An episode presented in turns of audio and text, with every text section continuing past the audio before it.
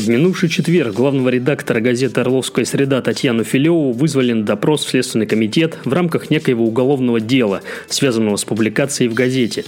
Филева заявила, что уже сам факт возбуждения этого дела она расценивает как посягательство на право и свободу прессы освещать деятельность чиновников. Ведь речь публикации касалась теперь уже действующего мэра Орла Юрия Парахина.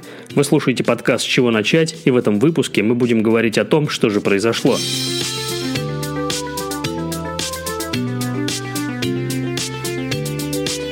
В феврале 2020 года депутат тогда еще областного совета Виталий Рыбаков снял сюжет, в котором рассказывалось о дороге, ведущей к дому неназванного чиновника в коттеджном поселке Мечта в Орловском районе. Тогда Рыбаков задавался вопросом, за чей счет эта дорога была построена и кто является бенефициаром строительства.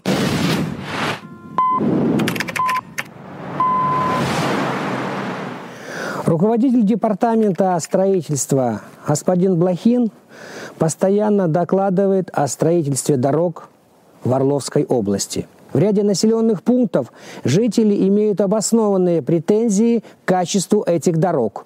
В других же населенных пунктах высококачественные дороги с отличным освещением ведут к единственному дому посреди соснового бора – по поводу строительства такой высококачественной дороги в 2019 году ко мне обратились жители поселка «Зеленый шум» и попросили выяснить, за чей счет построена эта дорога, за чей счет установлены эти столбы со светодиодным освещением.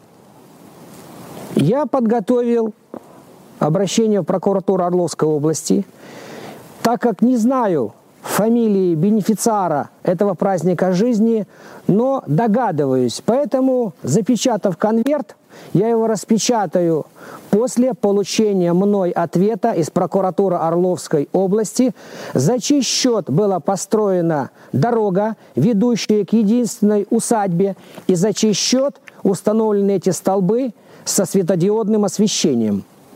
Спустя какое-то время, на тот момент глава Орловского района Юрий Парахин на своей странице ВКонтакте опубликовал пост, в котором сообщил, что это он живет в показанном в сюжете доме. А на дорогу, дескать, ни одного бюджетного рубля потрачено не было. Дорога и освещение вдоль нее были обустроены за счет средств дольщиков коттеджного поселка «Мечта», написал тогда Юрий Парахин. Но на этом история не закончилась. В апреле в Орловской среде вышла заметка под названием «Дом, в котором живут Парахины». В ней читателям сообщалось, что в действительности Юрий Парахин живет в указанном выше доме, правда, на правах аренды. А арендует он этот дом у своей тещи якобы за 10 тысяч рублей. В другой заметке Орловской среды в том же месяце издание намекало на то, что при строительстве дороги к дому могла иметь место скрытая взятка. В октябре Парахин дал интервью газете «Орловская искра», где еще раз коснулся вопроса загородного коттеджа. Вот что он рассказал. В 2015 году моему отцу поставили диагноз опухоль мозга. Мама к тому моменту тоже тяжело болела. Родители решили, начался последний отрезок жизни, надо оставить что-то после себя. Была мечта – дом. Посоветовались всей семьей, начали строить. Почему строил не я? Откровенно говоря, у меня не было тогда ни возможностей, ни сил. Родители болели, занимался уходом за ними.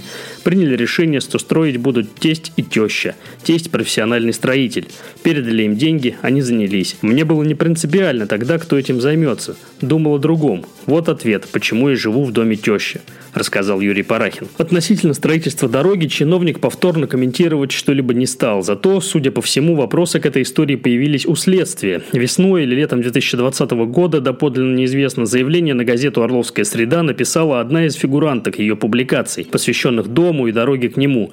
Можно предположить, что это как раз теща Юрия Парахина. Главный редактор «Орловской среды» Татьяна Филева на днях не стала называть «Орловским новостям» имя заявителя, однако уточнила, что еще летом по ее заявлению Филеву опрашивали. Тогда главный редактор сказала правоохранителям, что подготовка и публикация материала материалов о доме, в котором живет чиновник Парахин, происходили в соответствии с законом о СМИ и преследовали защиту общественных интересов. Личная жизнь чиновника, к счастью или к сожалению, все-таки является предметом общественного обсуждения. И деятельность Парахина как чиновника всегда вызывала много вопросов со стороны журналистов. И вот 3 декабря, то есть на уходящей неделе, стало известно, что Следственный комитет даже возбудил уголовное дело о нарушении неприкосновенности частной жизни и вызвал на допрос Татьяну Филеву в качестве свидетеля. Вот что рассказал рассказала сама главный редактор «Орловской среды». Мы находимся у здания Следственного управления Следственного комитета по Орловской области. Меня, как главного редактора газеты «Орловская среда», вызвали на допрос. Это уголовное дело, насколько мне известно, имеет прямое отношение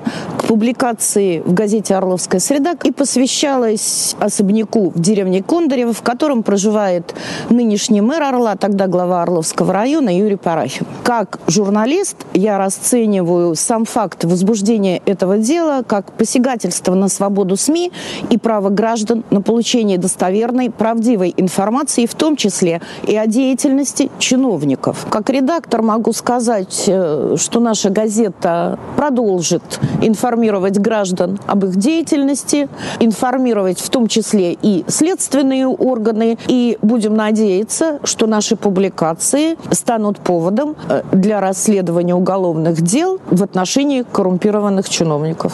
Татьяна Филева на допросе отказалась от дачи показаний и заявила ходатайство об ознакомлении ее с материалами дела. Ответ от следователя ожидается в понедельник. Журналистское сообщество Орловской области консолидированно в поддержку Филевой не выступило, несмотря на то, что она заявила о давлении на прессу. Публикации об инциденте сделали только пара изданий – «Орловские новости» и «Орелград». На этом на сегодня все. Не болейте, берегите друг друга. До новых встреч в эфире. Пока-пока.